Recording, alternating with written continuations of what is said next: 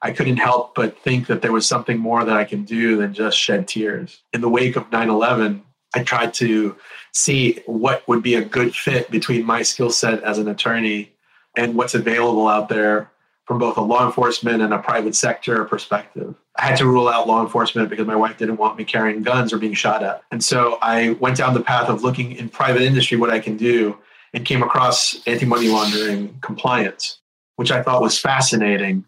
And I said to myself, I need a way for me to be able to get into that so that I can start making a difference. For almost all Americans, 9 11 is the seminal event in the history of our country. For the first time since December 7, 1941, the U.S. mainland was attacked. 9 11 unleashed forces and changes in America, unlike since the 20 years of the Great Depression and World War II. This special six part podcast series will look at these changes from the perspective of compliance professionals who are impacted by 9 11 and the changes to their areas of compliance.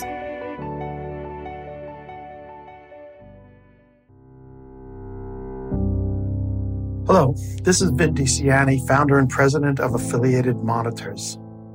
On September 11, 2001, it was a few years before I started the company. I was still working as an attorney in a Boston law firm. That morning, I was taking a deposition in our conference room at 50 Rowes Wharf, which looked out at the Boston Harbor towards Logan Airport. It was around 8:45 a.m. when we looked out at the airport and noticed that all of the air traffic had stopped. Since Logan's a busy airport, it was very strange and disconcerting. Even the usual boat traffic on the harbor had stopped that morning. We then noticed some snipers on the top of the new U.S. courthouse, which we faced. We knew something was wrong then. When we finally started watching the news, reality hit home. I lost my childhood best friend that day, who was killed when a plane hit the second tower. It was such a profoundly sad day that will remain with me forever. I hope you find this special podcast series, moderated by Tom Fox and sponsored by Affiliated Monitors, to cause you to remember that impactful day.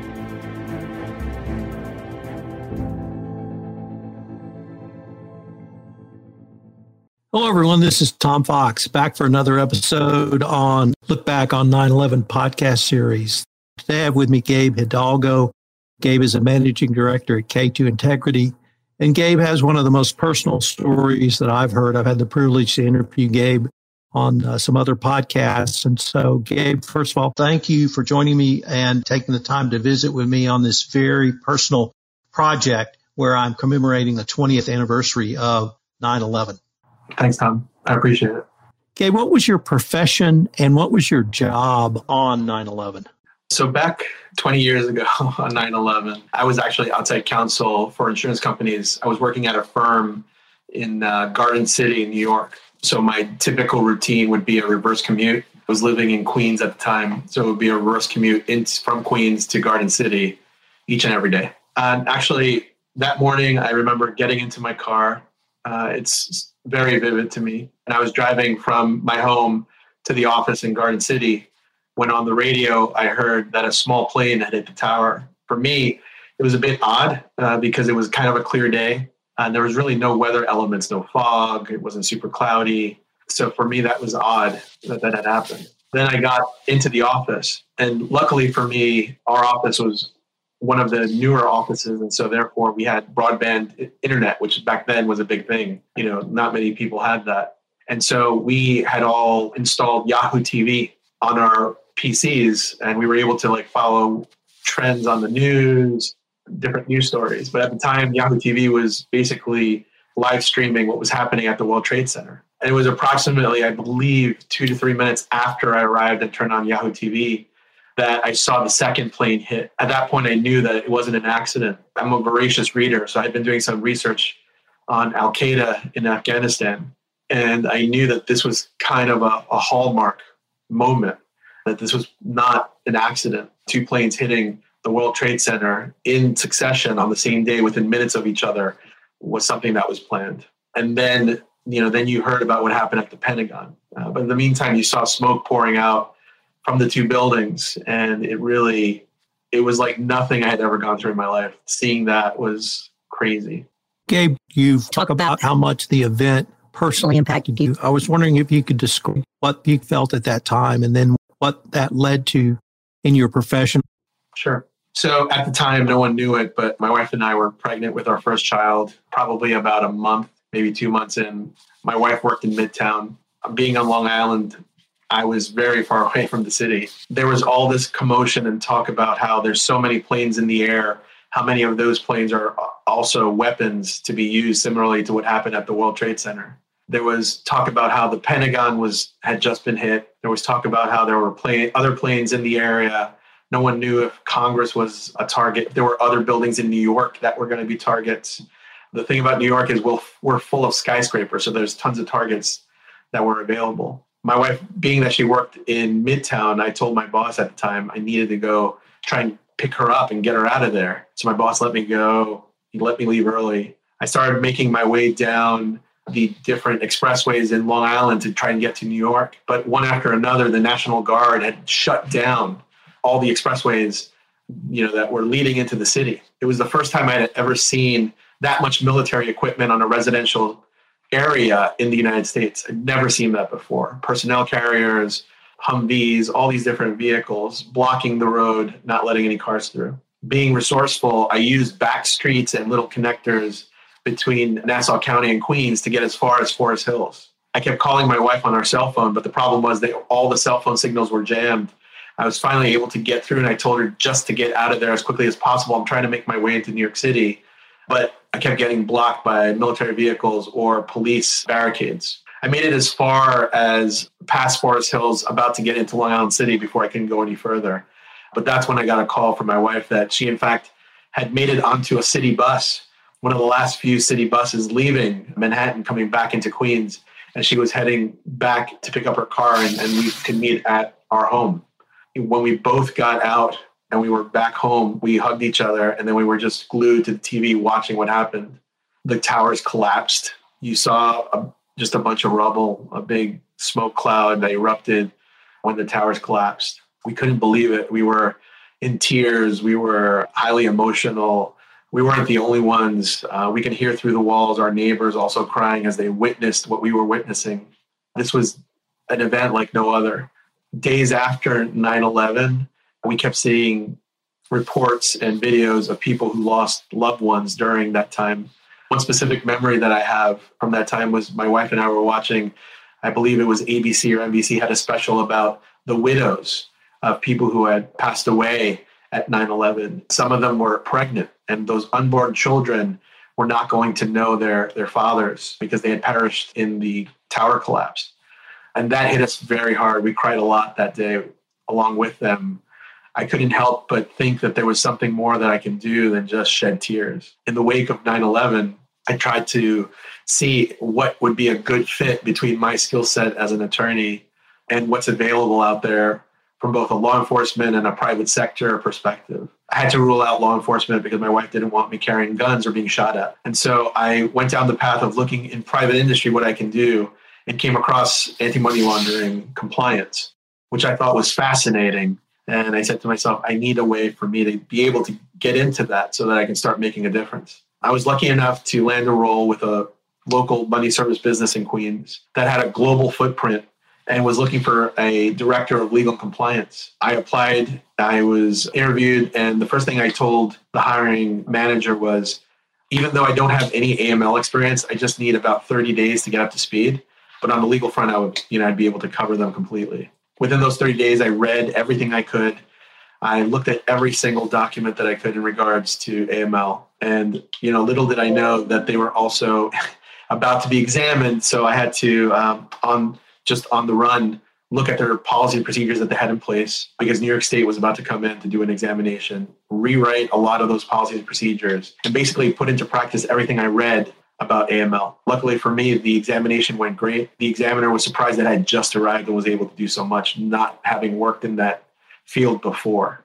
To be honest with you, the AML felt like the perfect fit for me, given what I wanted to do was to help as much as I could to help to prevent anything like this happening in our country. We've been geographically fortunate that we're surrounded by oceans and we've been spared a lot of the heartache that other countries have experienced through terrorism and, and attacks like this. But this is the wake up call. This was the, the time for, I think, the whole country to to wake up and realize that we're not as isolated as we think, we're not as protected as we think. And we would need to do things to protect ourselves and to also try and detect these types of schemes or plots before they're actually implemented. And so for me, AML was the perfect fit. I've enjoyed it ever since I, I started back in 2004. 2024 it'll be 20 years but to be honest with you this whole process began 20 years ago uh, with 9-11 and that's what really spurred me into action gabe during your time in the aml world you've worked to help companies and clients put in anti-terrorist financing and aml policies. Do you feel like we've been able to advance first from the legal side to address some of these issues but also from the business or compliance side to not only respond to new or different legislation or companies. more hardened from uh, being used in such attacks? I think if you were to examine the the see the sweeping changes that have occurred in the last 20 years uh, between what compliance programs looked like back then versus what they are now, it's a magnitude of you know hundreds and hundreds of times more difficult for those funds to be moved the way they were moved for the 9/11 plot. No program is perfect, but I can tell you from my experience, and I've been a regulator, I've worked for the Federal Reserve Bank of New York, I've seen these programs in place. Even when there were opportunities to enhance what they were doing, a lot of institutions have strengthened and hardened their compliance programs to the point where you know they can monitor individual transactions as they're moving across the transactional workflow in the United States. They examine each and every transaction that's coming across from a correspondent banking perspective, which is probably one of the most high risk channels for money movement if you want to move money from abroad to finance terrorism in the United States. The amount of work that my colleagues and my peers in the AML field have done in the last 20 years has been immense. And every time there's a regulatory change, every time that there is some new guidance that comes out, they've done an amazing job to adjust to it. I am glad to be part of this field. I'm glad to be part of the brotherhood and sisterhood of people that are trying to keep this country safe. For me, and I know for a lot of my peers and a lot of my colleagues, this is not just a job, it's a method by which we can help maintain some safety here in the United States, doing our part without being a part of law enforcement. But yet, law enforcement does use the information that we've provided through suspicious activity reports to at times stop or even apprehend people who are plotting or you know scheming to have another one of these types of things happen again in the United States. And as you can see in the last 20 years, we haven't had anything that approaches the size and scale of a 9/11. There have been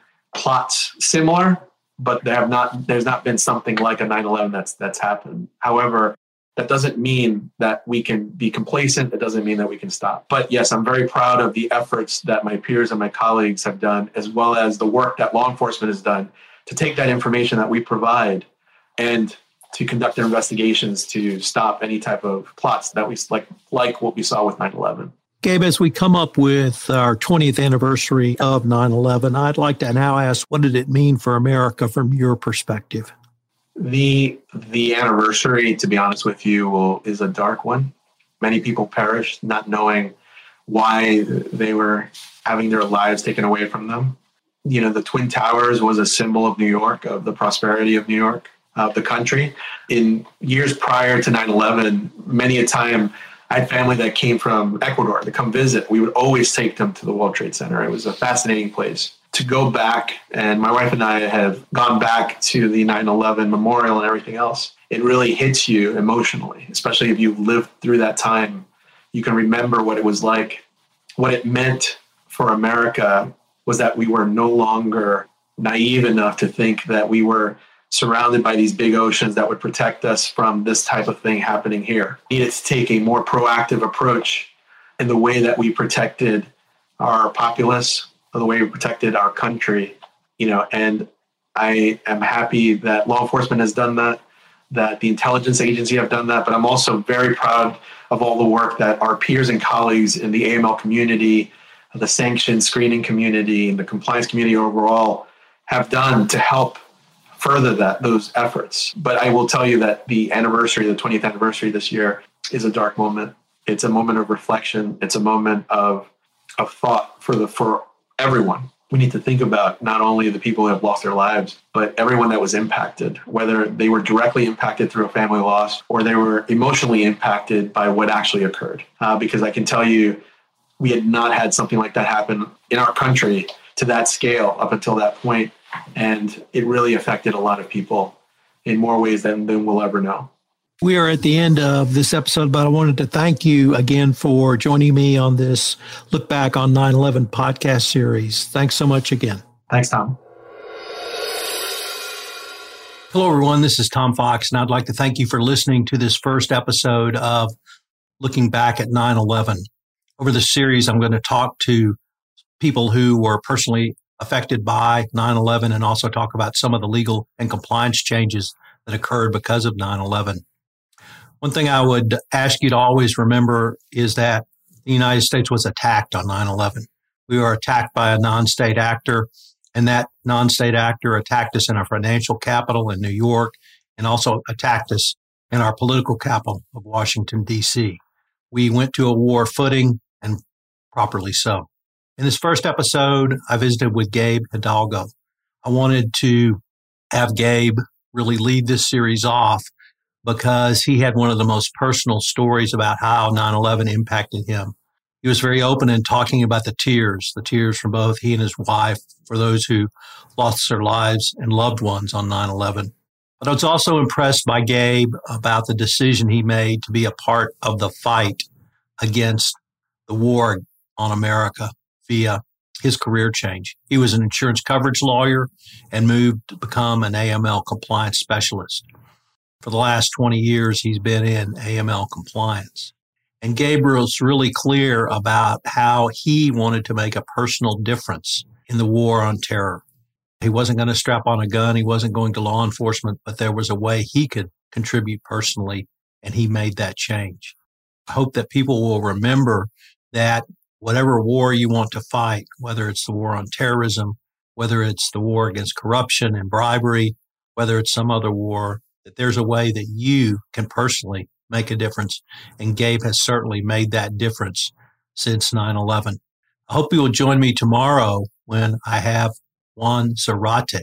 Juan had been a anti-terrorism prosecutor at the Department of Justice. And just before 9-11, he moved to the Department of Treasury. And he was part of the team that led the effort to expand Treasury's role in fighting not only money laundering, but also terrorist financing.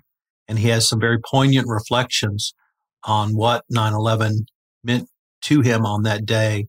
And equally poignant were his remarks on what 9 11 means 20 years later.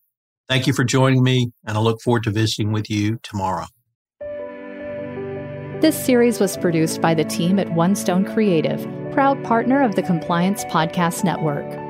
Listen to more excellent podcasts at compliancepodcastnetwork.net and learn about One Stone Creative at onestonecreative.net.